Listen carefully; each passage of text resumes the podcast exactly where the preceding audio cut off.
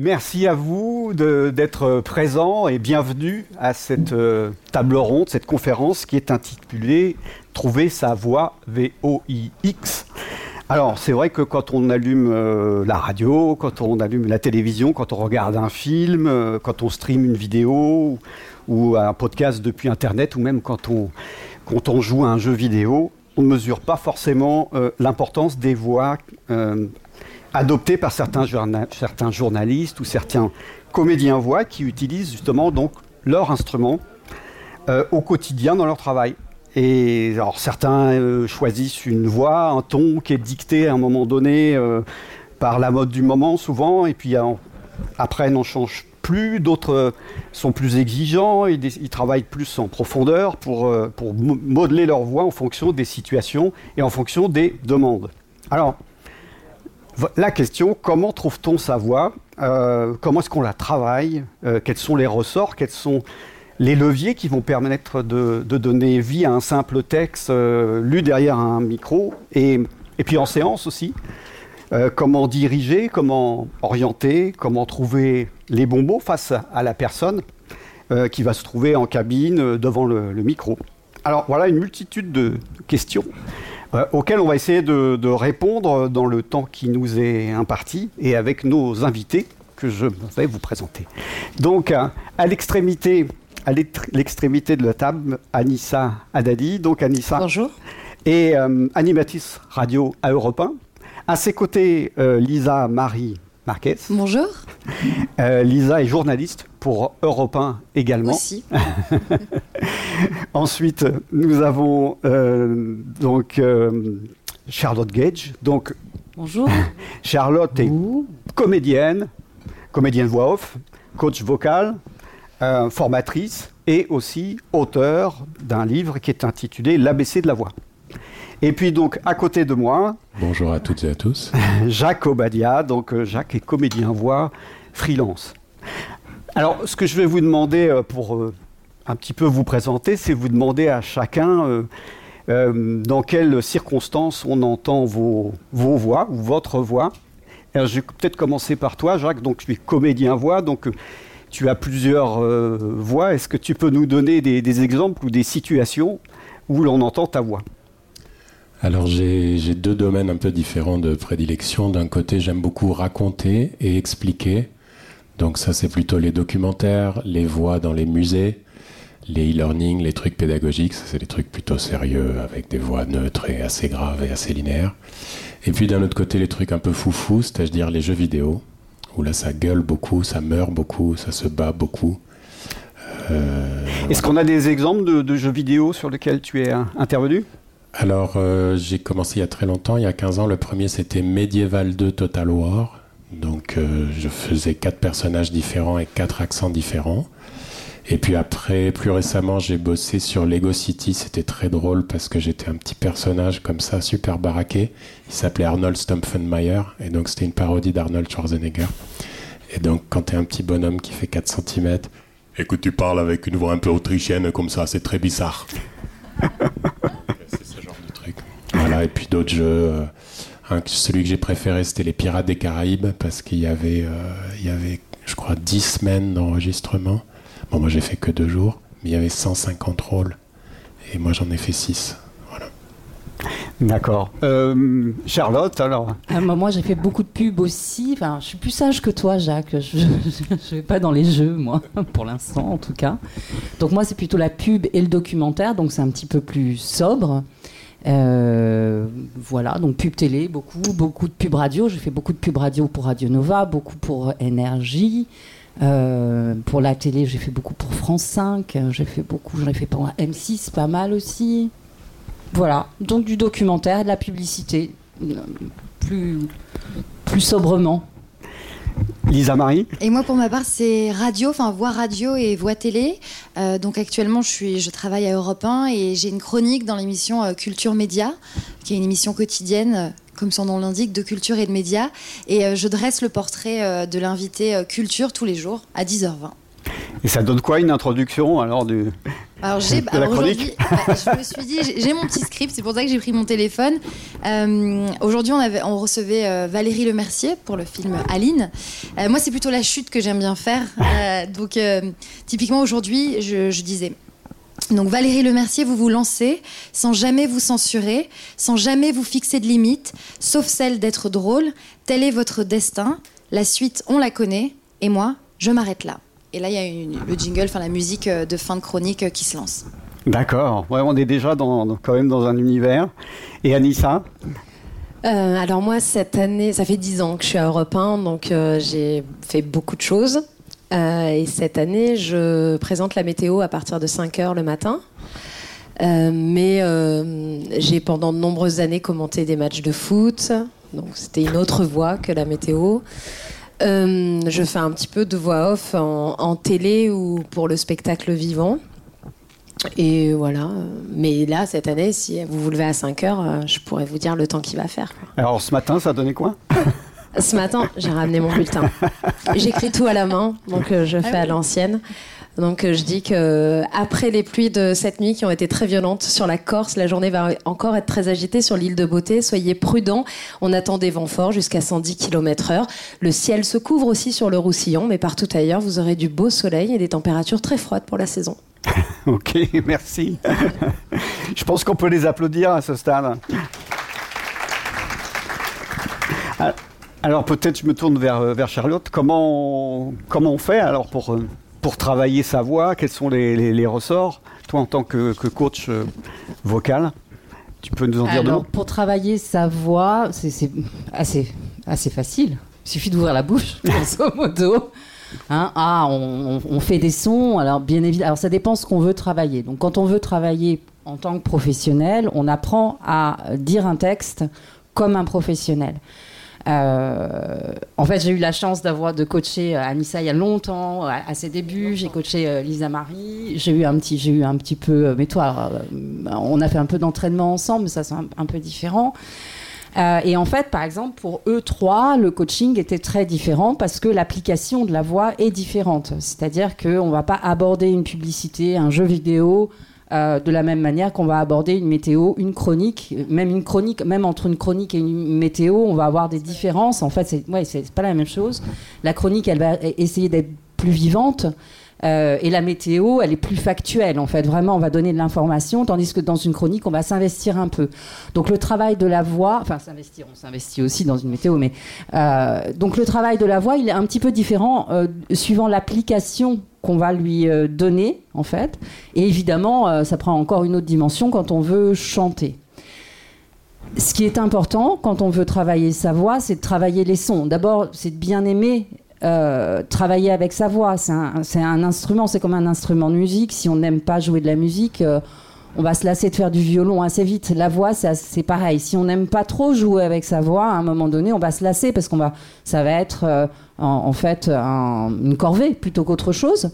La voix, ça demande beaucoup, beaucoup d'énergie. En fait, quand on parle, on se rend pas compte, mais on dépense beaucoup d'énergie quand on parle. On en dépense encore plus quand on chante. Donc, on a besoin de toute cette énergie pour aller faire des exercices et des exercices de voix. Alors, la voix, c'est quoi ? C'est un son, c'est le son que votre voix fait naturellement. Vous êtes tous un instrument de musique. Ici, on pourra avoir un orchestre avec des petits violons, des gros violons, enfin, des violoncelles et des contrebasses sûrement. On aurait des saxophones. Enfin, chaque voix est différente. Le son de votre voix, vous ne pouvez pas trop le bouger. En revanche, vous pouvez faire plein de choses avec votre voix qui est évidemment unique. Alors, il y a le son de votre voix, il y a la manière dont ensuite vous allez l'utiliser. C'est-à-dire que moi, par exemple, si je fais le même son, mais que tout d'un coup, je me mets à parler comme ça, vous vous rendez compte que je ne suis pas du tout la même personne parce que tout d'un coup, je parle, vous ne comprenez plus rien. Et donc, du coup, je ne suis plus la même personne. Donc, il est très important, en fait, de vraiment comprendre que le son, la voix, c'est un son, mais c'est aussi la manière dont je vais exprimer les mots. Je peux aussi aller dans le paradoxe et tout, au contraire, et me mettre à parler de façon très articulée comme ça. Je vais aussi devenir une autre personne. On rentre presque ici dans un travail de comédien parce que vous voyez que j'ai pas changé grand-chose, mais tout d'un coup, je change quand même beaucoup. Il y a ma voix change, mon style change, presque mon physique va changer avec. Voilà, et je redeviens moi-même. Et ce sont des petites altérations comme ça qui vont faire quand, en fait, on va aller donner une énergie nouvelle à sa voix pour l'utiliser dans un but professionnel. Alors, comment les uns et les autres, vous avez trouvé votre voix ? Est-ce que vous pouvez nous dire, est-ce que ça a été long ? Comment s'est fait le processus qui veut... Bah, ça met du temps à trouver sa voix. Déjà, la voix, elle évolue avec les années. On n'a pas la même voix à 20 ans, à 30 ans, à 40 ans. Donc ça, il faut l'accepter aussi. Et il faut connaître les défauts et les qualités de sa voix pour pouvoir ensuite travailler dessus. Nous, en radio, enfin en tout cas, ce qui est de mon cas, on n'aime pas s'écouter. Du tout. Sauf que le problème, c'est que pour travailler sa voix, c'est ce qu'il faut faire le plus, ou en tout cas ce qu'il faut faire en premier. C'est tout de suite s'écouter et choper les défauts et voir... parce que tout joue avec la respiration aussi. Des fois, on va dire à quelqu'un, t'étais hyper stressé, ça s'est entendu dans ta voix. Mais ça s'est pas forcément entendu parce qu'il a la voix qui était en train de chevrotter. Ça s'est entendu parce qu'il est monté dans les aigus, alors que d'habitude, il a une voix très posée et que quand on stresse, on va... Donc tout ça, c'est des exercices, c'est du sport, hein, la voix. Hein, c'est un muscle, il faut s'entraîner comme quand on s'entraîne à faire du sport. Moi, je sais que j'ai un problème et... maintenant, j'en suis consciente, mais les premiers signes de fatigue, moi, se passent tout de suite par ma voix. Et dès que je suis fatiguée, je deviens Jeanne Moreau. Alors, j'ai des collègues qui me disent, c'est bien, c'est hyper sexy, garde cette voix. Non, en fait, c'est hyper fatigant. Il y a des gens, quand ils sont fatigués, ils ont des cernes, ils bâillent, ils sont pas concentrés. Moi, c'est tout de suite sur ma voix. Je sais pas pourquoi, c'est comme ça. Bon, pas de bol, c'est mon outil de travail. Mais du coup, il faut faire gaffe. Et au début, on le fait pas. Moi, quand j'étais jeune, je faisais pas gaffe à ma voix. Enfin, on fait la fête, on chante, on crie, on boit de l'alcool, parfois on fume, etc. Et en vieillissant, on se rend compte que la voix, elle est, en fait, c'est une véritable éponge de tout ce qui se passe dans notre vie. Et quand on est heureux, ce que disait Charlotte, quand on est heureux, bah, ça s'entend dans notre voix. Quand on est triste, ça s'entend. Quand on est fatigué, ça s'entend. Donc oui, c'est un travail au quotidien. Et après, c'est un travail par rapport à ce qu'on fait. Moi, j'ai pas du tout la même voix. J'ai fait tellement d'émissions en 10 ans sur Europe et même avant sur France Bleu. Moi, j'ai pas du tout la même voix quand je vais commenter un match de foot de Ligue 1 ou quand je vais faire la météo. C'est pas du tout la même voix, mais parce que c'est pas les mêmes auditeurs, c'est pas les mêmes intentions. On veut pas donner les mêmes émotions. Et j'ai pas la même voix quand je faisais l'émission d'histoire avec Franck Ferrand que quand je fais la météo aujourd'hui. Et pour autant, la voix est la même, puisque le but, c'est quand même que les gens vous reconnaissent. En fait, le truc le plus satisfaisant en radio, c'est quand quelqu'un arrive sans qu'on dise votre nom, allume la radio, dit « Ah tiens, c'est Lisa-Marie, j'ai reconnu. » Voilà. Moi, je trouve que c'est la première satisfaction en radio, quand on arrive à poser l'empreinte de sa voix quelque part sur une radio. Et sans pour autant qu'elle soit très originale. Moi, je pense que j'ai une voix plutôt classique, mais quand on arrive à être reconnu par sa voix... Après, on la travaille comme on veut et on la change comme on veut en fonction de ce qu'on fait. Mais il faut surtout pas avoir la même voix en fonction de... Enfin, Charlotte, je sais pas si tu fais une pub pour Mico ou si demain après tu fais une pub pour des pneus. Faut absolument pas avoir la même voix sur les deux exercices, comme toi, Jacques. Donc, mais pour autant, ça reste toi à chaque fois, quoi. Lisa ? Tu as tout dit. Qu'est-ce que je peux rajouter ? Non, je pense que... Peut-être personnellement, ouais. Comment tu as... Quand et comment tu estimes avoir trouvé ta voix de base ? Je l'ai surprise tout à l'heure, elle répétait dans une salle. Si je peux sortir à dos, elle répétait, j'entendais sa voix. Bah oui. Bah, déjà, il y a l'échauffement. Moi, en plus, je suis journaliste depuis seulement 2 ans. J'ai fait une reconversion. J'ai repris mes études il y a 2 ans. C'est comme ça que j'ai rencontré aussi Charlotte, parce que j'ai voulu, en plus de l'école de journalisme, avoir un coach pour m'aider justement à trouver ma voix, puisque c'était quelque chose de nouveau pour moi. Moi, trouver ma voix, c'est passé par beaucoup d'écoute. Alors moi, j'aime bien m'écouter. Alors ça, c'est assez bizarre, mais moi, j'aime bien m'écouter. Alors déjà, à l'époque, avant de faire de la radio, j'aimais bien enregistrer des mémos vocaux, parce que voilà, plutôt que d'envoyer des textos, moi, j'ai toujours été fan. Je sais qu'il y a des gens qui aiment pas ça du tout. Moi, j'aimais bien les enregistrer et les réécouter. Et là, je me disais, ah, là, c'est pas mal. Ouh là, là, t'es fatiguée. Là, tu souris. Là, on sent que t'es triste. Et je me suis très vite rendu compte que toutes mes émotions, on les sentait dans la voix. et que je pouvais en plus de ça les accentuer, vraiment faire vivre la voix, mettre beaucoup de sourires. Et depuis que je suis derrière un micro, depuis que je fais de la radio, moi je m'échauffe la voix le matin avec les exercices que j'ai appris. Je parle toujours de Charlotte, mais c'est vrai, parce que tu m'as appris s'échauffer la voix. C'est tellement important. Ouais. Alors, échauffer la voix. Alors, à la maison, je peux pas me mettre à chanter tout ça le matin, parce que sinon, mon copain va pas être très content. Moi, c'est beaucoup d'exercices d'articulation. Ça va être, je sais pas, des petits trucs. Par exemple, pit-pat, pit-pat, pit-pat, pit-pat. Je vais le dire très vite et je vais ralentir. Mâcher un chewing-gum, enfin un faux chewing-gum. Cet exercice-là. Voilà, les mêmes exercices qu'on fait aussi au théâtre. Je ne sais pas si parmi vous, certains font du théâtre, mais c'est un peu les mêmes échauffements qu'on fait avant de monter sur scène pour essayer. Déjà, ça peut être stressant derrière un micro, donc éviter d'avoir...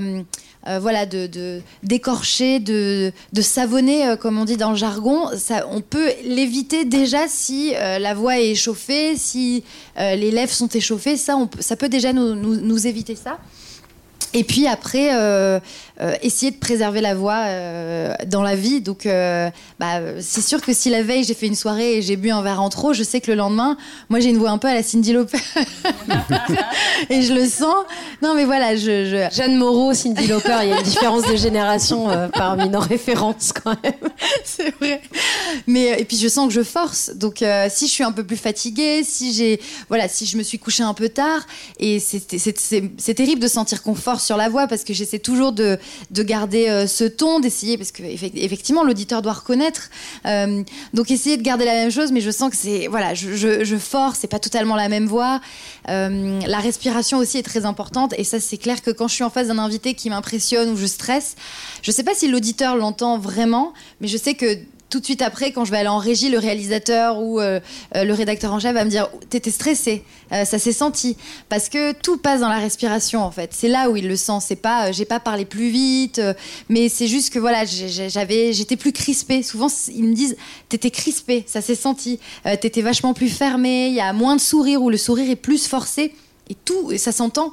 Donc voilà, moi je pense que c'est quelque chose qui s'apprend au quotidien. Je pense que trouver ma voix, j'ai trouvé ma voix avec un E, ma voix avec un X, je pense que je travaille tous les jours pour la trouver. Juste, je vais revenir sur un truc. En fait, la voix, c'est comme un moteur de voiture. Et vous n'avez pas la même voix quand vous vous réveillez le matin et à 19h. Vous l'avez certainement remarqué. Et vu que moi, mon premier direct est à 4h58, en fait, le matin, je parle à personne. Il n'y a personne pour me parler à cette heure-là, ni chez moi, ni dans la rue. Ni... Donc, des fois, le chauffeur de taxi qui vient me chercher, je le saoule. Ou des fois, je parle toute seule dans la rue pour ne pas avoir à 4h58 à l'antenne la première voix du matin. Parce que, en fait, il faut faire croire aux gens qu'on n'a jamais dormi. Quand ils allument la radio, il ne faut pas qu'on soit aussi fatigué qu'eux. Le but, c'est d'être plus en forme qu'eux. Donc ça, c'est mon premier exercice, qui n'est pas forcément un exercice très technique, mais juste, il faut que, à mon premier micro, j'ai déjà parlé avant. Voilà. Parfois à personne, mais j'ai parlé. Jacques, qu'est-ce que tu peux nous dire sur ton parcours et comment tu estimes avoir trouvé ta voix ou tes voix ? Moi, ça a commencé très très très tôt. Je pense, comme beaucoup de gens qui aiment ce métier, c'est une histoire d'être le petit fou dans l'enfance qui fait le clown, qui fait des blagues, qui monte sur scène, qui monte sur la table, sur la classe, qui prend de la place avec sa voix, parce que dans la vie, parfois, c'est pas facile de prendre sa place. Et là, du coup, le fait de jouer, le fait de se transformer, le fait de faire rire, le fait d'émouvoir. Donc moi, j'ai grandi au Québec, et au Québec, contrairement à la France, en 72, il y avait déjà 40 chaînes de télé. Et ici, en 72, il y en avait 3, je crois. Enfin, juste après le RTF, il y a eu France 3, etc. Donc il y avait énormément de chaînes de télé au Québec. Et je me rappelle que déjà à 6 ans, 7 ans, 8 ans, je regardais les documentaires et je répétais la même chose. Et j'imaginais que c'était moi qui sortais de la télé. Donc il y a plein de chemins pour trouver sa voix et pour devenir professionnel de la voix. Évidemment, la grande majorité des gens sont des comédiens qui font 50 conservatoires ou qui font du théâtre pendant toute leur jeunesse au lycée, etc. Mais il y a aussi, on dira qu'il y a une frange de personnes qui sont vraiment comédiens purs et durs et qui vont mettre leur voix en direct, en prise de parole en public, pour le théâtre, pour des personnages, et qui parfois vont l'enregistrer. C'est très différent le travail de la voix en direct que de la voix enregistrée. Donc si tu coaches un homme politique, c'est pas pareil que si tu coaches un comédien de studio, que si tu coaches une chanteuse. C'est vraiment pas les mêmes domaines d'application, c'est tout pas les mêmes réflexes. Il y a aussi beaucoup de gens qui viennent du monde de la radio, qui ont toujours utilisé leur voix pour parler, pour faire des jingles et des choses comme ça, qui sont pas forcément comédiens, mais qui sont un peu foufous et qui prennent qui changent de voix, qui interprètent. Donc moi, oui, ça a commencé très tôt. C'était vraiment la radio et la télé, c'était une obsession, surtout aux États-Unis, au Canada. Les radios sont très très nombreuses et très prégnantes, et les voix sont très exagérées. Ça, vraiment plein de gens qui ont fait beaucoup des jingles ici. Ouais. Ouais. Mm-hmm. Je sais pas si vous connaissez les frères Costa qui font des jingles chantés de radio. Ils se sont inspirés des jingles de Los Angeles. Donc voilà, moi ça a commencé tôt, mais j'avais pas osé plonger à 100% là-dedans. Donc j'ai fait divers parcours dans l'audiovisuel. J'ai travaillé autour du son, j'ai travaillé autour de la traduction, de l'adaptation, et un peu le hasard un jour a fait que j'avais traduit une vingtaine de documentaires et on trouvait personne pour le faire en anglais et en français. Ils m'ont dit « mais toi tu parles les deux langues, t'as une belle voix, tu connais le texte, vas-y ». Je dis « mais oui d'accord, mais pour l'instant j'ai fait quelques pubs, j'ai fait quelques docus ». La première voix que j'ai fait, j'avais 18 ans et j'étais en train de faire mes études et un pote me dit « t'as une belle voix, viens, je te file 500 francs et tu lis un texte ». Donc c'était... L'IBM AS400 est un système informatique doté d'une grande puissance avec 2 kilooctets de mémoire. Donc c'était vraiment à l'époque, c'était autre chose. Il n'a pas le texte, hein, il le fait de mémoire. Bravo. Non, c'est ma première séance payée de ma vie, je m'en souviens. Ah oui, je me souviens de mes premières séances. Et donc voilà, après, pendant des années, c'était épisodique, je faisais de la voix de temps en temps, genre une fois par mois, je faisais une petite séance. Puis un jour, je me suis dit, il y a 15 ans, non, c'est vraiment ça, c'est vraiment le bon chemin. Donc j'ai mis tout en œuvre, donc des cours de théâtre, des cours de chant, des cours de diction. Et il y a une chose auquel les gens ne pensent pas beaucoup, c'est l'orthophonie aussi, c'est très intéressant. Et puis on peut aussi beaucoup progresser dans sa voix et dans son corps et dans ses émotions en faisant des choses annexes, de la méditation, du chant tibétain, de la thérapie, enfin il y a plein de choses. Mais c'est ça que font les comédiens dans 50 conservatoires. On travaille sur la respiration, le corps, la gestion des émotions, la tonalité, et on apprend à incarner plutôt qu'interpréter, et c'est encore mieux. Mais le problème c'est qu'on est dans une cabine de voix off, et vous avez un micro là, un écran ici, vous êtes coincé, on ne peut pas vraiment faire ce ganarelle et sauter partout, ou faire Hulk et défoncer des trucs. Donc on doit trouver des astuces pour incarner, mettre la même énergie, juste avec le micro, sans le visage, sans tout ce qui va avec. Et parfois quand on est tout seul, je me souviens d'une comédienne, on parlait de nos premières séances, et je lui disais, moi, ma première séance, c'était l'IBM 400. Elle me dit, moi, ma première séance, c'était un doublage. Je me faisais violer dans une tranchée pendant la guerre de 14. Je venais de sortir du métro. J'étais habillé en jean basket. Et là, on me dit, vas-y. Elle me dit, comment je vais faire ? Je suis en train de me faire violer dans une tranchée pendant la guerre de 14. Et je suis là en jean basket avec tout un homme. Donc, l'imaginaire, le ressenti. Et aussi, si les mots sont les bons mots, ils vont vous traverser. Et on va les canaliser d'une certaine manière, et voilà, et les sortir. Donc, est-ce que j'ai répondu à la question ? Ça a commencé très tôt. Il y a 15 ans, j'ai bifurqué, et je suis passé d'une séance voix de temps en temps à une séance par semaine, puis plusieurs séances par semaine. Et puis après, quand on devient bon et connu, ben justement, on fait moins de séances parce qu'elles sont de mieux en mieux payées. Donc, et on devient de plus en plus exigeant. Voilà, donc j'adore ça. Et à un moment, j'ai été DJ aussi. Et ça, c'était très rigolo parce que je pouvais parler sur de la musique. Et j'ai aussi fait du hip-hop. Tu veux pas nous faire ta voix de DJ hein ? Parce que c'est une voix sympa, la voix de DJ, quand même. Hein. C'est pas ma spécialité. Ça fait des années. Et puis, il faudrait de l'écho. Il faudrait venir chercher à la soirée mousse, à la cabine solo. D'accord. Et justement, c'est quoi la différence, finalement, entre un comédien qui a fait 50 conservatoires et un comédien voix qui utilise que sa voix pour faire passer, pour donner vie à un texte ? Quels sont les ressorts ? Parce que Oui. Pardon, alors il y a d'abord une différence à faire entre le comédien de doublage qui travaille sur des films, longs métrages, courts métrages, animations ou dessins animés, et le comédien voix off qui fait des publicités, des documentaires et tout le reste en fait, toutes les voix qu'on peut entendre, habillage radio, habillage télé, toutes les voix qu'on peut entendre d'une manière générale dont on ne voit pas le visage, ça c'est le comédien voix off. Et la différence entre les deux, c'est que le comédien de doublage, il va incarner un personnage. Donc là, on a vraiment besoin, comment dire, d'avoir la dimension de l'incarnation d'un personnage, qui est une dimension de comédien, évidemment, la première dimension du comédien qui est importante. Le comédien voix off, il incarne pas de personnage en fait, parce que quand on fait une publicité, on va juste dire que le produit est super, hein, que Blédilet c'est bon pour les enfants, mais je ne suis pas, à la limite, j'imagine que je suis une maman à ce moment-là qui va dire à ses copines que Blédilet c'est bon pour les enfants, ouais, ça c'est sûr, donc vous pouvez en donner.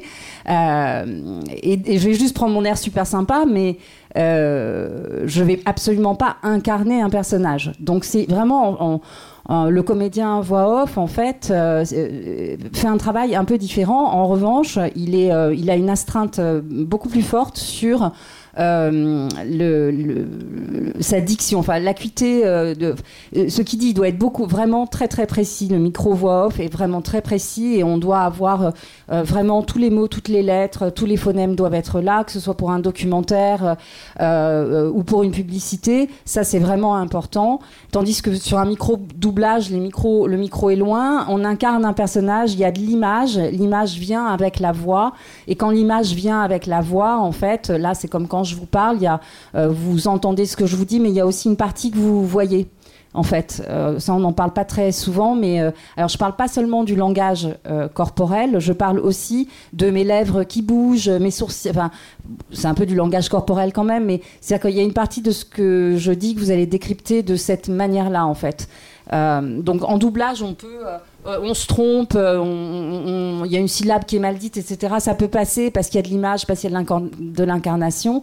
Au micro voix off, ça passe plus en fait. Si je dis que Blédilet c'est bon pour les enfants, mais que je dis c'est bon pour les enfants, enfin s'il y a une petite lettre comme ça qui passe quelque part, ça passe plus. Donc en fait, ce sont des compétences un tout petit peu différentes entre le comédien de doublage et le comédien voix off, mais de toute façon, on doit avoir, voilà, c'est vrai, une bonne voix, faire des exercices, avoir. Quand on est un professionnel de la voix, en fait, on est un peu comme une danseuse, hein, on fait ses petits exercices avant de faire un spectacle, et c'est un petit peu pareil. Bon, Anissa, elle a trouvé le bon truc, elle parle au chauffeur de taxi. Pour ceux qui veulent me parler, il y en a qui me répondent pas, donc là voilà. C'est plus compliqué. Mais voilà. Et puis après, pour la chronique, alors ce qu'il y a toujours de compliqué dans nos interventions vocales, vous allez m'arrêter si je me trompe, mais je ne pense pas que vous allez m'arrêter, c'est qu'en fait, c'est un moment donné très précis, très court. Et ça, c'est un peu flippant. Parfois, parce qu'on se dit, surtout sur une chronique, faut pas que je me rate, parce que j'ai pas de rattrapage possible. Encore à l'enregistrement, on en a, mais enfin, on n'a pas envie de se planter, parce qu'on veut avoir l'air de professionnel, donc on veut pas trop se planter. Mais en fait, c'est toujours un temps très très court comme ça. Et donc ton intervention, tu dois être vraiment préparé pour la faire, parce que si t'es pas prêt, finalement, tu vas fourcher, c'est ce que tu disais, Lisa-Marie. La langue va fourcher, les mots vont fourcher et t'as pas de séance de rattrapage, donc il faut être prêt. Mais pour en revenir à la différence comédien voix off ou comédien de doublage, moi j'ai la sensation, en tout cas par rapport à mon parcours, aux gens que j'ai pu rencontrer, etc., que pour être comédien de doublage, il faut être comédien, peu importe ta voix. Pour être comédien voix off, on va d'abord écouter ta voix. C'est un peu genre, déshabille-toi, t'es mannequin, montre-nous tes mensurations. Pour être comédien voix off, on va tout de suite écouter ta voix. Et ton interprétation, tu vas la travailler. Alors que comédien de doublage, et vous le voyez certainement maintenant dans les films d'animation, il y a de plus en plus de gens connus qui font du doublage de films d'animation, des Disney, des Pixar, etc. Et ils sont pas forcément choisis pour la qualité et la beauté de leur voix, mais pour leur qualité d'interprétation. Alors que pour un jeu vidéo ou une pub, on va demander à Jacques de sortir sa plus belle voix, quoi. Ce qui ne sera pas forcément le cas pour un comédien de doublage, à qui on va demander de jouer. Anissa, tu l'as bien dit en plus, tu l'as bien... Vraiment, ouais. Est-ce qu'il y a des types ou des typologies de voix, je sais pas, une voix élastique, une voix... Tu as des voix plus larges que d'autres. Par exemple, moi je peux parler très très bas, puis je peux parler assez aigu aussi, même peut-être plus aigu éventuellement. Je sais peut-être que oui, je peux. Donc là, c'est le spectre vocal. Il y a des voix en fait. Par exemple, là, ma voix parlée, elle est au milieu de des deux extrêmes que je viens de faire. Et il y a des personnes en fait qui vont pas aller plus bas que ça et qui vont pas aller plus aigus que ça. Mais c'est pas grave en fait. Ça veut dire que tu as un spectre vocal qui est moins large. C'est comme un chanteur. Il y a des chanteurs qui ont des spectres vocaux très larges et d'autres moins larges. Mais ça n'a pas d'importance en fait. Tu peux être vraiment comédien, voix, utiliser ta voix, être journaliste, etc. En utilisant, parce que quand même généralement la voix qu'on met en publicité par exemple, je vais jamais aller faire une petite voix de petite fille comme ça, parce que si on prendra une petite fille, on n'a pas besoin de moi pour faire ça. Éventuellement je peux faire la pasta barilla, c'est bon comme l'Italie, je ne me souviens plus du texte mais c'était ça. Là éventuellement je vais avoir, effectivement je vais aller dans ma voix grave, je vais chercher. Alors donc il y a des comédiens qui ont, on appelle ça les voix caméléons, avec des aptitudes aussi d'imitation etc., de modifications vocales qui vont être assez fortes par exemple. Puis il y en a d'autres qui modifient pas du tout leur voix, mais qui sont des comédiens voix ou des comédiens de doublage aussi. Jacques, tu souhaitais intervenir ? Oui, non, je rebondissais, j'étais en train de penser par rapport aux jeux vidéo. Dans les jeux vidéo, par exemple, il y a des choses particulières. C'est que moi, par exemple, j'ai des très grandes cordes vocales et j'ai une grande bouche, donc je peux avoir une tessiture qui descend assez grave et en plus beaucoup de puissance. Et du coup, parfois dans les jeux vidéo, on va de 0 à 10 en puissance. Et le dernier jeu vidéo auquel j'ai participé, c'était en anglais. Et là, c'était de 7 à 10. Donc, ils avaient prévenu tout le monde au casting en disant « Si vous ne vous sentez pas capable de hurler pendant 4 heures, parce que le brief, c'est que vous êtes des militaires et ça canarde sans arrêt. » Donc, moi, je suis au milieu de fusillade. Donc, il y a une grenade qui vient de tomber pour que tu m'entendes et que je te dis de te mettre à couvert. Évidemment, je ne te dis pas « mets-toi à couvert ». Je vais hurler. Et donc, c'est drôle parce que du coup, on était une dizaine à avoir accepté. Ils en ont viré 3 en début de séance parce que quand ils ont fait un test, eux, ils étaient à 5 sur 10, 6 sur 10. Ils ont dit « non, mais vous n'allez pas escroquer, on vous a dit 7 sur 10 ». Et moi, j'arrive, ils me disent « non, tu es déjà à 11, tu vas te calmer parce que tu ne vas pas tenir 4 heures ». Et le micro était à 1m50. C'est assez rare, mais c'était fait comme des conditions de tournage. Donc parfois, c'est ça, d'avoir une voix très puissante. Et puis, on est des sportifs de la voix. Donc, on disait qu'on n'a pas la même voix le matin ou le soir. Mais moi, parfois, je n'ai pas le même choix. Je n'ai pas le choix. On fait un bout le matin, on refait un bout le soir. Il faut que ce soit pareil. J'ai fait des audioguides de musée où j'ai refait des bouts 3 ans après, 5 ans après, 7 ans après. Donc, il faut que je m'écoute. Et si ce jour-là, j'étais un peu le matin, je vais reprendre exactement cette voix parce que je peux m'imiter moi-même. Et là, je fais un raccord, j'avais dit 1787, on s'était trompé, il fallait dire 1789, et je remplace juste ça. Et voilà, donc... Et puis pour revenir à ce qu'on disait sur les styles de voix, il y a une question de base qu'on se pose souvent quand on est professionnel. Enfin, nous, en tout cas, on nous donne des textes. Parce qu'au théâtre, on apprend le texte par cœur, on construit le personnage, on se libère du texte, et on peut interpréter. En radio, je suppose que soit vous avez des notes, soit vous improvisez, soit vous êtes en interaction avec quelqu'un. Donc, il y a une partie d'impro, il y a une partie d'écrit, mais c'est votre texte. Moi, ni j'improvise, ni c'est mon texte. Je ne l'ai jamais vu de ma vie. Et je le prends et je me dis juste de quoi je parle. Bon, trouver sa voix. À qui je m'adresse ? À un grand public qui s'intéresse à l'audiovisuel. Donc, quel ton je vais adopter ? Voilà. Si c'était maintenant effectivement des couches culottes et que je m'adresse à des mamans, ce serait certainement pas moi. Mais... Mais je donnais un exemple à une de mes élèves l'autre jour. Je lui ai dit, voilà, une fois, on m'a dit, tu parles de banque à des investisseurs. Donc, ça donnait, nous avons développé récemment 400 milliards d'euros. Et j'ai pas fait 400 milliards d'euros. Parce qu'ils en ont rien à foutre. C'est des investisseurs. Pour eux, 400 milliards d'euros, c'est un prix. C'est tout. Et si tu fais 400 milliards d'euros, tu commences à vendre. Et ils te disent, mais de quoi ils veulent me convaincre là ? C'est banal. 3% d'inflation, 400 milliards d'euros. Voilà, donc c'est vraiment très subtil. Et du coup, on a notre voix à nous qu'on a trouvée. Moi, d'ailleurs, avant de la trouver, ma voix, elle était trop grave parce que j'avais trop regardé de films de Schwarzenegger. Et un jour, Daniel Beretta m'a appelé en me disant « Connard, essaye pas de m'imiter ». Non, je déconne. Mais du coup, je me suis blessé et c'est comme ça que j'ai découvert l'orthophonie. Et c'est comme ça que j'ai pris des cours de chant et que j'ai compris que ma voix, elle est médium grave. Elle est pas méga grave, quoi. Je suis pas le mec qui faisait Balou, par exemple. Chance toute. Donc voilà, donc il y a plein de manières, voilà. Ok. Est-ce qu'il y a des modes ou des tics ? Qu'est-ce qu'on peut dire par rapport à ça ? Et derrière ça, est-ce qu'il y a des fausses bonnes idées ou des pièges à éviter, à votre avis, pour trouver sa voie ? Alors des modes, en réalité, après avoir mûrement réfléchi à la question, parce que c'est une question en fait qu'on se pose, c'est vrai... moi, je conclus, mais c'est ma conclusion. Après, je veux bien avoir celle des autres. Mais moi, en fait, j'en conclus plutôt que les micros ont été une grande... ont une grande incidence, en fait, sur ce qu'on pense. Parce qu'on fait toujours l'imitation années 50, en parlant un petit peu... je me souviens plus, la speakerine, qui parle... Bon, il y a une manière spéciale un peu de parler dans les années... Maurice Thorez est arrivé en 1922. Ouais, alors il y a ça, si tu es vieux... Les actualités Gaumont. Ouais, il y a ça. Ouais. Mais alors, il y a ce timbre de voix, en fait, il vient des micros de l'époque. Il vient pas des voix, c'est pas les voix des gens qui avaient ce son. En fait, bah, on peut. Après, c'est l'expression. C'est ce que je disais un petit peu tout à l'heure. Le type d'expression, là, il y a un petit peu des modes, effectivement. On va avoir un type d'expression.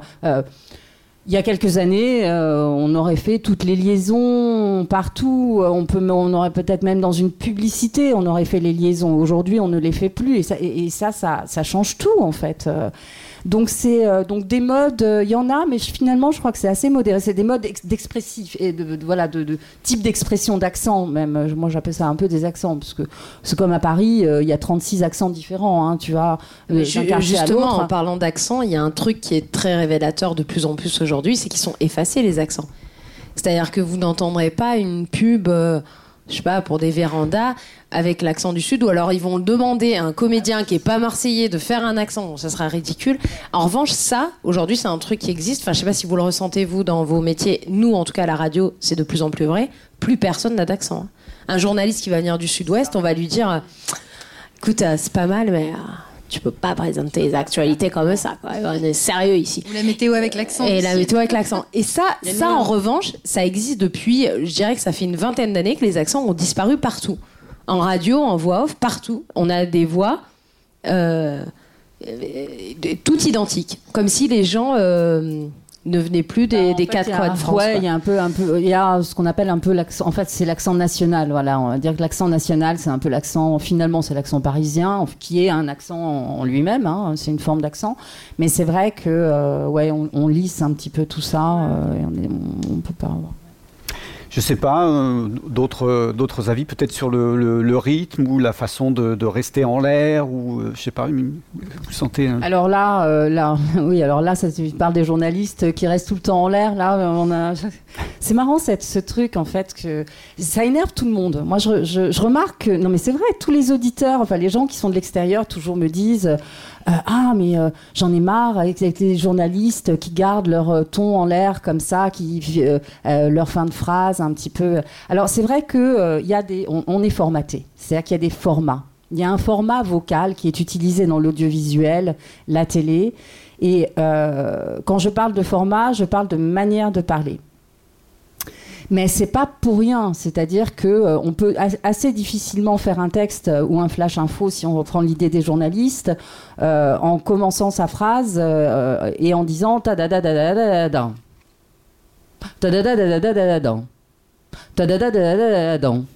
Et si je fais ça, c'est difficile à écouter.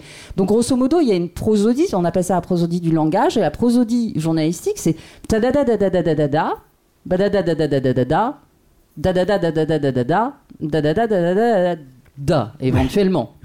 Parce que c'est ce qu'on apprend à l'école en plus, c'est de même dans la ponctuation, sur les façons d'écrire une chronique, par exemple, c'est de pas mettre la vraie ponctuation, la ponctuation qu'on a à l'écrit, donc de mettre des 3 petits points pour avoir la voix qui reste suspendue, parce que pour que l'auditeur il comprenne que ça continue en fait, que c'est pas la fin de la phrase. En fait, on n'est pas en train de raconter une histoire comme quand on était petit et que notre maman elle nous lisait un livre et au moment elle finit une phrase puis elle tourne la page.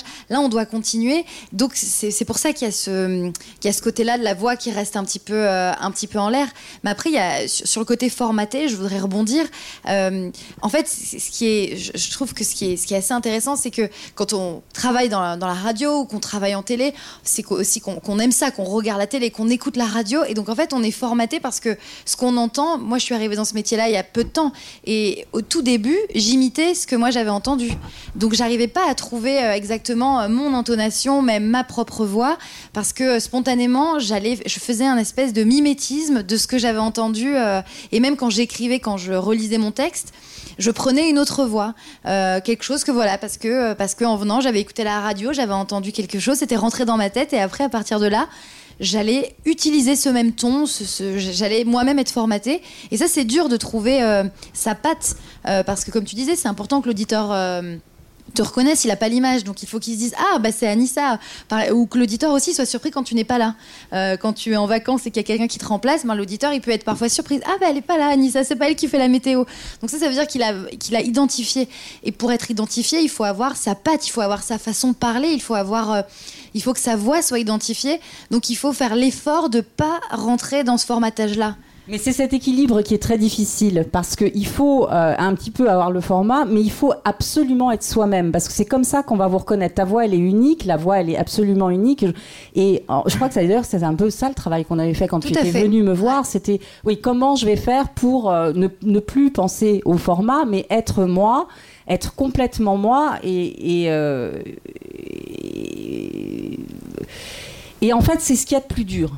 Parce que même moi en voix off, je me souviens quand j'ai commencé. Alors moi je suis chanteuse à la base. Mon parcours, comment je suis arrivée, je suis chanteuse, je suis artiste, danseuse, j'étais danseuse, chanteuse, comédienne.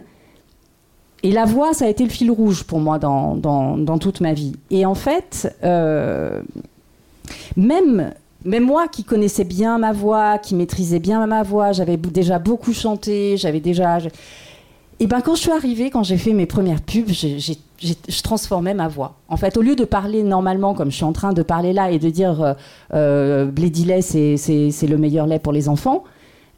Blédilet, c'est le meilleur lait pour les enfants. J'ai essayé de prendre un truc, une espèce de truc. Et je vois que cet écueil, il y a plein de jeunes qui tombent dedans, en fait. Parce que tu arrives, tu te dis, OK, je vais faire une pub ou je vais faire une chronique radio ou je vais faire une météo et je vais prendre ma plus belle voix. Mais en fait, ma plus belle voix, généralement, on va aller donner un effet.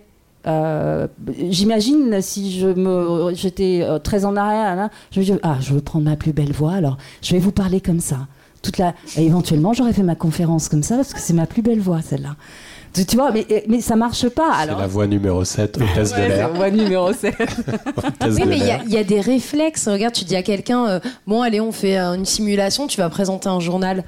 Je pense qu'il y a 8 personnes sur 10 qui vont dire à la une de l'actualité ce matin. Et tu sais pas pourquoi tu associes journaliste à cette voix très chelou qu'aucun journaliste n'a en fait.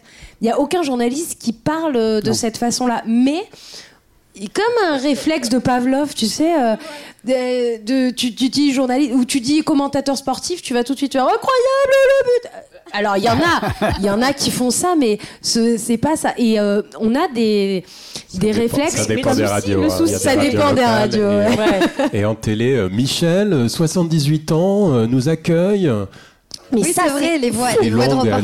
Les fins de phonèmes comme ça qui durent 1 heure. Il y a les fins de reportage. Et puis, il y a ces émissions qui ont rendu la voix off très étrange, mais toutes ces émissions de Dîner presque parfait, de Reine du shopping ou tout, qui sont que des émissions qui ne reposent que sur une voix off, en vrai. Il n'y a pas d'animateur dans ces émissions. Ils prennent tous... Enfin, ils ont instauré... Une signature, tout comme quand tu regardes le 6 minutes d'M6 qui fait les infos comme dans les années 80, et là, c'est le drame. Ouais. Mais ça, ils en jouent aujourd'hui. Et c'est leur marque de fabrique, en tout cas du 6 minutes d'M6. Les voix off des émissions comme... je pense aussi qu'ils en jouent. Je pense que ça devient la parodie d'eux-mêmes maintenant, Dîner presque parfait et compagnie. Mais c'est vrai. On travaille au début, ça, en fait. Sur une émission, ça va se travailler. C'est vrai qu'il y a ces réflexes. Ouais. Oui, on a ces réflexes. Tu demandes à quelqu'un, n'importe qui n'a pas l'habitude de travailler sur sa voix, tiens, présente-moi un journal. Directement. Une parodie, en fait, tout de suite. Ouais, on passe dans une espèce de parodie. Et, Europe 1, alors, bon, c'est notre employeur, certes, mais moi, j'ai fait d'autres radios avant. Europe 1, dans l'histoire, c'est la première radio, en 1955, où les journalistes ont eu comme ordre de Louis Merlin, qui a été le premier grand patron, de parler comme dans la vie. Il leur a dit, je veux... Et tout à l'heure, tu parodiais l'ORTF, etc. À la une des actualités ce matin, la France... Et voilà. Et ça, c'était... Il fallait parler comme ça, parce que ça rendait l'info plus forte, ça te donnait une crédibilité journalistique, etc. À Europe, le patron a dit... Je ne veux pas que vous fassiez ça. Et puis Europe 1, c'était la radio... alors, en 55, c'est la création, mais après, il y a eu la radio des barricades, de 68, etc. Et l'ordre, c'était, je veux que vous parliez on comme off. Je veux que vous ayez la même voix, les mêmes intonations, les mêmes phrases. Et c'est ce qui a fait après la marque de fabrique. Et après, ça s'est généralisé sur les radios généralistes, comme France Inter et RTL, où là, on a demandé aux journalistes de ne plus avoir ces tons et de parler comme dans la vie, quoi. Mais... Il y a des petits trucs qui restent encore. Non, mais il y a des petits trucs parce que, en fait, c'est justement, ça n'empêche pas quand même d'essayer de trouver cet équilibre entre je reste moi-même, mais quand même, parce que tu peux pas non plus vraiment faire une météo ou un flash info avec tes intonations totalement habituelles, en fait. Là, c'est vraiment la prosodie du langage dont on parle. C'est-à-dire, tu peux être toi-même, tu as le même accent, la même expression, la même voix, etc. Mais en fait, c'est les mélodies que tu vas faire dans tes phrases, que tu vas modifier un petit peu pour avoir tel ou tel ton. Et c'est cet équilibre-là qui est très, très difficile à trouver. C'est-à-dire d'être quand même... je fais un journal, donc je suis en mode journal quand même, mais en même temps, je reste moi. Et c'est cet équilibre-là qui est très difficile. On avait travaillé ensemble sur, je sais pas si tu te souviens, tu m'avais expliqué quand tu annonces des mauvaises nouvelles. Tu sais, quand tu fais un journal comme ça, tu peux pas, parce que parfois on passe de quelque chose de très dramatique à quelque chose d'un peu plus joyeux et on peut pas, dans la voix du journaliste, ça peut pas se traduire. Il peut pas dire il y a eu 350 morts et la sortie de James Bond demain. Enfin, c'est difficile, il faut surtout pas. Oui, c'est un premier truc qu'on nous apprend, c'est de ne surtout pas accentuer une actualité grave avec une voix. Voilà. Parce que neutralité. Parce que ça devient pathos, quoi. Parce que c'est du pathos total et c'est hyper dur. Parce qu'en fait, on a un réflexe humain.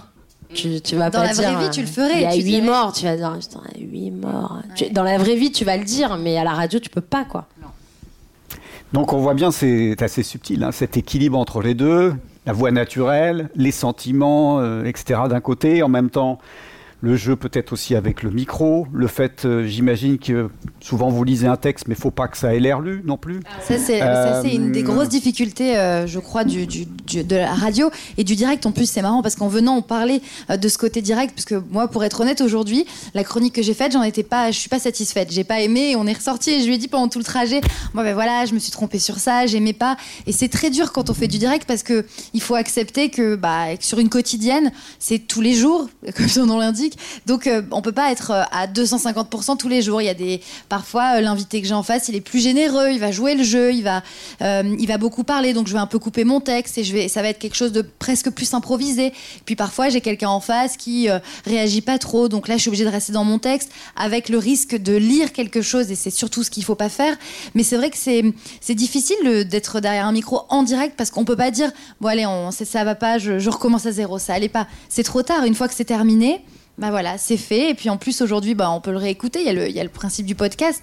Donc, moi, je me dis, oh là là, mais en fait, c'était pas juste ce moment-là. En fait, quelqu'un qui va la réécouter, je sais pas, dans une semaine, il va se dire, oh, mais c'était nul, ça va pas du tout. Mais il faut accepter que le direct, c'est le jeu, c'est comme ça. On parle qu'une seule fois. Donc parfois c'est la bonne prise, parfois c'est pas la meilleure, en tout cas c'est pas celle qu'on aurait.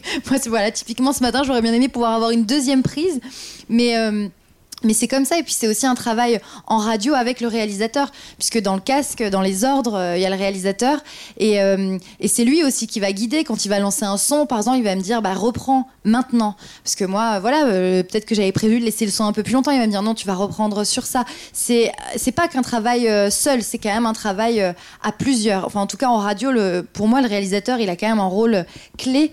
Il nous parle tout le temps dans l'oreille. Ouais. Ouais. Mais moi, l'astuce que moi j'ai trouvée pour pas que ça soit lu, et c'est toute l'admiration que j'ai pour Jacques, parce que je sais pas comment il fait, parce que déjà c'est pas ses mots, et en plus moi j'écris à la main, comme ça, enfin ça me paraît plus naturel. Alors c'est archaïque, hein, et alors je dégomme des bics, mais comme jamais. Alors je peux vous dire que le truc, l'info, le bic, ça fait 100 km d'écriture, c'est faux, puisque je les change toutes les semaines. Mais non, ouais, moi j'écris à la main. Parce que l'écriture à l'ordinateur, elle est trop froide. J'ai l'impression que même si c'est moi qui l'ai tapé à l'ordinateur, c'est quand même pas mes mots.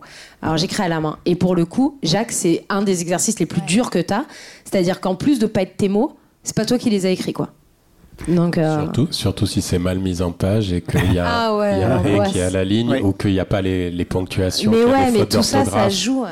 C'est ce qu'on appelle littérature. C'est horrible quand il y a des ratures partout. Ouais.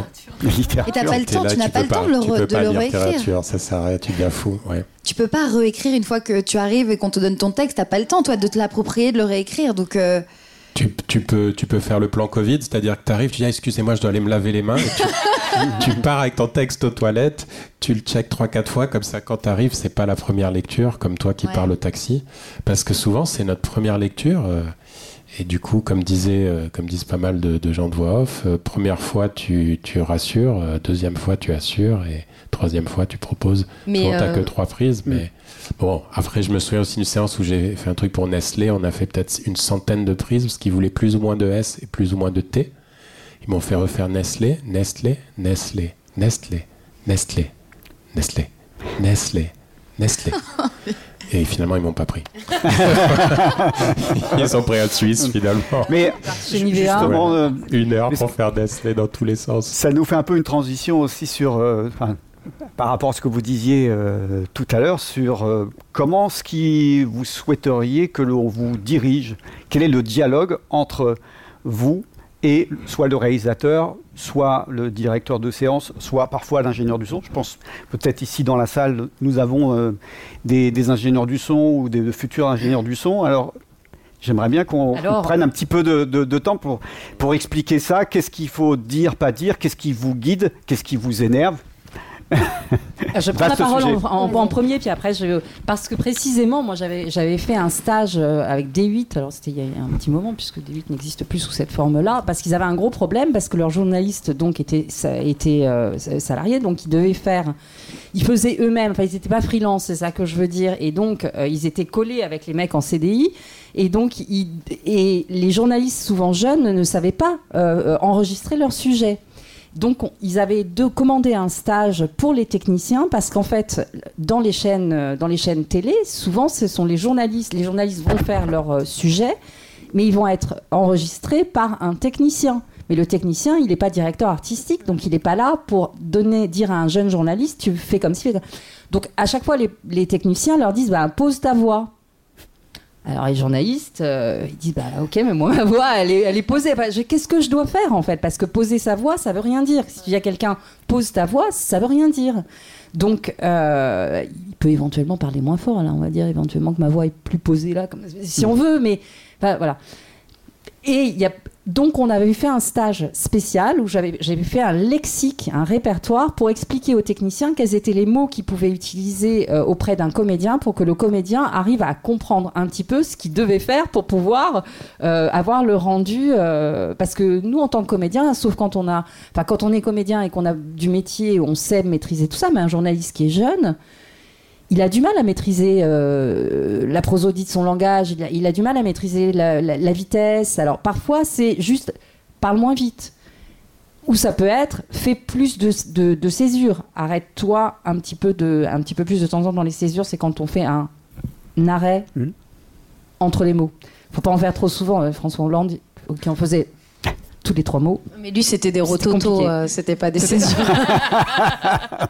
Mais ça a une incidence énorme, ça. Donc, j'avais fait un lexique pour les techniciens de manière à ce qu'au lieu de dire, si c'est mal, bah, écoute, essaye de poser ta voix ou de ne pas s'en sortir pour leur expliquer, de leur dire simplement, là, va plus lentement, fais plus de pauses. Enfin, bref, donc d'avoir un lexique. Après, nous, qu'est-ce qui nous parle ? Alors, justement, dans le lexique, il y a quoi ? On parle de rythme, on parle de... Rythme, volume, intensité, sourire, plus ou moins. Le sourire a une incidence énorme dans la voix. Là, si je souris pas du tout, et si je souris, voilà, ça va être très très différent. Donc, sourire, volume, rythme et prosodie, c'est-à-dire quelle est la mélodie que tu vas faire. Une chose est sûre, pardon Jacques, une chose est sûre, s'il y a des ingé-sons ou des futurs directeurs artistiques là, si vous recevez des gens qui viennent faire des voix, essayez de savoir ce que vous voulez. Là, j'ai fait une séance il y a 15 jours cauchemardesque, mais cauchemardesque, hein. C'est-à-dire que j'ai fait 50 propales pour qu'à chaque fois, le mec dise « Est-ce que tu pourrais nous faire une voix documentaire ?» Donc déjà, je lui ai un texte qui, en plus, était hyper rébarbatif. En fait, il voulait faire un podcast très technique sur le développement personnel, etc. Sauf que c'était écrit par des spécialistes, des psychologues, etc. Donc, c'est des termes très techniques. Donc, il ne savait pas s'il voulait donner une couleur très docu et institutionnel à ce podcast, ou un podcast d'accompagnement très informel pour rassurer les gens, mais à la fois avec des termes techniques. Et en fait, ils étaient paumés, eux, et alors faire une séance avec quelqu'un qui ne sait pas ce qu'il veut, c'est épuisant pour tout le monde, pour au final, ça s'est pas fait. Voilà, je l'ai appris. Bah ouais. En fait, ils ont tourné en rond, ils ont reçu d'autres personnes pour qu'au final, 3 semaines après, on apprenne que parce qu'ils ne savent pas ce qu'ils veulent faire et on a besoin d'être guidés. On va pas nous, en tant que comédiens comme Jacques ou en tant que voix off comme nous, on peut pas arriver à dire il vous faut ça comme voix. Pas du tout. Nous, on vient et on exécute une commande d'un directeur artistique, même si parfois on se dit putain, il se plante, il est complètement à côté, c'est pas ça qu'il faut faire, tant pis, on le fait quand même, mais il faut savoir ce que vous voulez, quoi. Jacques ? Ouais, pour moi, c'est un travail d'équipe hyper important et il y a énormément de savoir-faire dans tout ça de la part de tout le monde, que ce soit la personne à la technique ou la personne derrière le micro ou la personne qui a écrit le texte ou qui dirige.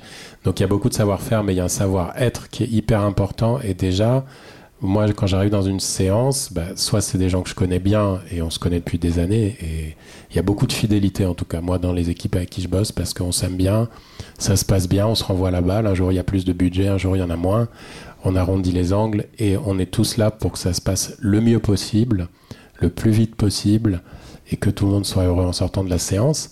Mais parfois il y a des couacs et du coup, ce que je disais, c'est que comme c'est un travail d'équipe, parfois quand j'arrive, je vais devoir jauger le niveau du studio, le niveau du texte, le niveau des intervenants, et soit me mettre en position de leader, genre ok, je suis une voix off chevronnée, et parfois même je dois faire mon kéké, c'est-à-dire que je vais lire un truc avec une voix de ouf en exagérant, ça les fait tous marrer, ils disent ah ouais putain ok, on a pris la bonne voix, et parfois je suis vachement modeste et humble, parce que je vois quelqu'un qui a une cravate et un costard, je me dis ça c'est le client, c'est la personne qui paye, donc j'arrive, je dis bonjour, alors qu'est-ce qu'on fait aujourd'hui ? Et il va me dire, oui, alors ni clou ni vis, notre produit, c'est incroyable, il y a un effet ventouse sur le mastic. Et un mec m'a raconté une demi-heure. Et là, j'ai sauvé regarder, le DM regardait, tout le monde regardait, on doit lui se taper le brief du client qui venait d'inventer une nouvelle colle et qui était content. Mais c'était vraiment le client. C'est pour ça que parfois, on évite d'avoir le client. On a des intermédiaires. Donc, c'est vraiment une équipe. Et si le casting est bien fait, tout va bien. Si le casting est mal fait, c'est-à-dire qu'on essaye de vous faire une voix qui ne correspond pas trop à votre personnalité ou à votre registre, ou même s'il y a des gens qui sortent complètement de leur personnalité, il n'y a pas que des rôles d'emploi en voix off, comme il n'y a pas que des rôles d'emploi au théâtre. Et on parle de rôle de composition, c'est un pléonasme, c'est le métier du comédien, de faire autre chose que d'être lui-même. Mais donc voilà, oui, c'est vraiment un travail d'équipe. Et moi, j'adore bosser avec certains techniciens et techniciennes parce que, en fait, ils connaissent mon processus, c'est-à-dire qu'on ne se parle pas.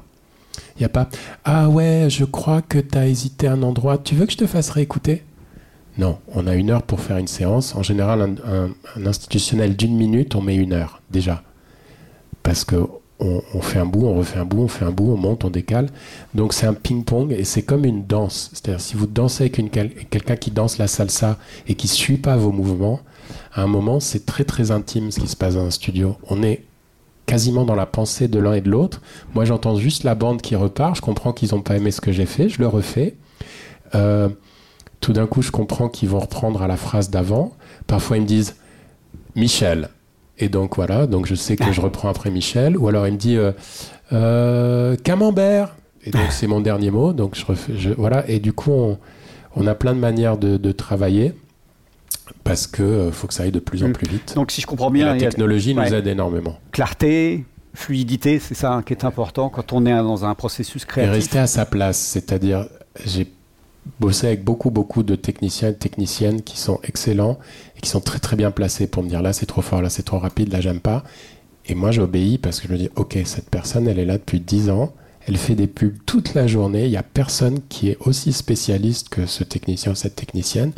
Mais en même temps, quand des gens me font des remarques et qu'ils n'assurent pas ou qu'ils ne savent pas ce qu'ils disent, là, c'est genre, pour qui tu te prends ? Alors, moi, je suis très gentil, mais il y a un moment, reste à ta place, quoi. Genre, déjà, si t'es stagiaire, tu ne te mets pas dans ce siège-là. Tu te mets dans un coin et tu... C'est con, mais c'est des codes de bienséance et c'est comme ça qu'on monte les échelons. Moi, je suis hyper gentil et j'aide tout le monde. Mais à un moment, il faut vraiment rester à sa place. Et voilà, je me souviens d'un... Je vais arrêter là-dessus parce qu'il est bientôt l'heure. J'étais à... On parlait des modes tout à l'heure. J'étais à Eurosport. Et là, c'était la mode de iPhone. Donc, il fallait tous parler comme si c'était ton pote. Ah, tu sais, Charlotte, j'ai acheté un iPhone l'autre jour. Là, en ce moment, il est à 129 €. Et donc, moi, je me dis, putain, mais pourquoi... Excusez-moi pour les gros mots. Miel, pourquoi ils me prennent... pourquoi ils m'ont pris pour faire ça ? Je sais pas. Donc, j'arrive et on parle là-dessus. Avec Eurosport, il y a un iPhone, tout ça. Et moi, je me sens pas bien. Personne se sent bien. Ils me font refaire. Et là, arrive un mec avec un gros costard et il écoute. Il dit, c'est quoi cette merde ? Et là... Là, le gars lui dit, mais c'est le brief, quoi. iPhone, tout ça, Eurosport. Genre, on parle à un pote. Il dit, non. On est Eurosport, c'est du viril, c'est des mecs, c'est du sport. Qu'est-ce qui se passe ? C'est qui le comédien ? Alors il me fait Jacques, qu'est-ce qui se passe ? Je fais rien, je sais pas moi. Bah voilà, c'est ça la bonne chose. Donc on est passé dans les extrêmes graves. On a fait grâce à l'application iPhone Eurosport. Voilà, on a fait une prise, c'était bon. Donc le brief était mauvais et à la fin j'ai oublié la personne qui paye. C'est un petit peu, pour conclure là-dessus, hein. ce que j'allais dire, c'est que c'est vrai que il faut bien avouer que pour des personnes qui n'ont pas l'expérience vocale en tant que comédien, en tant que professionnel, c'est très très difficile de trouver les mots pour dire ce que l'on veut entendre. Parce qu'en fait, la voix, c'est un mystère. Alors, je ne vais pas rentrer là-dessus, sinon j'en ai pour longtemps encore. J'ai cru t'entendre dire que c'était à peu près l'heure, mais c'est vrai. Alors moi, j'ai des souvenirs et à Europe, j'en ai quelques-uns. Effectivement, Alors à Europe, non, je me souviens pas tant qu'il y avait les clients, mais j'ai d'autres séances où il y avait le client qui était là. Tu avais la directrice artistique de la chaîne télé. Et le client qui était là, les deux qui n'étaient pas d'accord, un qui disait, écoute, non, c'est comme ça, l'autre, non. Alors moi, je les voyais, j'attendais qu'ils se mettent d'accord, qu'elles se mettent d'accord sur... Mais en fait, leur problème, c'est qu'elles n'arrivaient pas à mettre des mots sur ce qu'elles avaient en tête. Et ça, c'est vrai que c'est une des difficultés. Donc nous, on va avoir un petit peu, à un moment donné, on va essayer de faire une traduction de ce qu'on arrive vaguement à comprendre en se disant, ah bah ok... Ce qu'ils veulent, en fait, c'est ça. Donc, finalement, mais elle m'a dit complètement le contraire. Mais enfin, je vais faire un essai quand même. Donc, je peux vous refaire une prise. Là, j'ai une petite idée. Oui, OK, vas-y, machin. Et tu fais ta prise. Et en fait, elle est à l'opposé de ce qu'on t'a dit. Et tout d'un coup, tu dis, ah, mais c'est exactement ça. Ça t'est arrivé, ça, non ? Et là, tu te dis, mais en fait, cette difficulté d'exprimer ce qu'on veut entendre, bah, franchement, elle est grande, quoi. Donc, on peut parfois un petit peu les comprendre. Mais nous, on est dans une position compliquée. C'est vrai que, franchement... Puis les textes nous aident pas, parce que quand tu parles du truc de tout à l'heure, j'imagine que le texte devait être... Le texte était très compliqué, les gens ne savaient pas ce qu'ils voulaient et en plus, plus on en fait, plus on se perd en voix. C'est-à-dire que plus on fait de propal, moins ils savent encore, moins ce qu'ils veulent, quoi, parce que... ouais, mais alors peut-être ça, mais peut-être ça, mais peut-être ça. Et effectivement, c'est hyper dur pour eux, je pense aussi, d'avoir un truc en tête et de ne pas réussir à l'exprimer. Et... Mais comme disait Jacques, il y a des gens qui sont très bons pour ça et c'est qu'une histoire de casting et de bonnes personnes à la bonne place au bon moment, quoi. On ne peut pas s'improviser directeur artistique d'une séance voix comme on ne peut pas s'improviser tout de suite voix off ou comédien voix off. Donc il faut être accompagné. Et là, je pense qu'à cette séance-là, il manquait la personne. La personne qui allait aiguiller tout le monde, chez le flic sur le rond-point, quoi. Parce que tout le monde était là, mais il manquait. Ouais. Ou aussi, ils avaient peut-être imaginé quelque chose qui est absolument pas réalisable. Tu vois, ouais. C'est ça aussi que enfin, il y a des, voilà, on fait des projections comme ça. On voit bien qu'on pourrait en parler jusqu'au bout de la nuit, hein, de la voix et de la difficulté de trouver les mots, et etc. En tout cas, je vous remercie à tous les quatre d'être venus parler de comment vous avez trouvé votre voix et de donner déjà quelques clés. J'espère que à vous, ça vous aura intéressé. Je pense qu'on peut vous applaudir encore une dernière fois. Merci.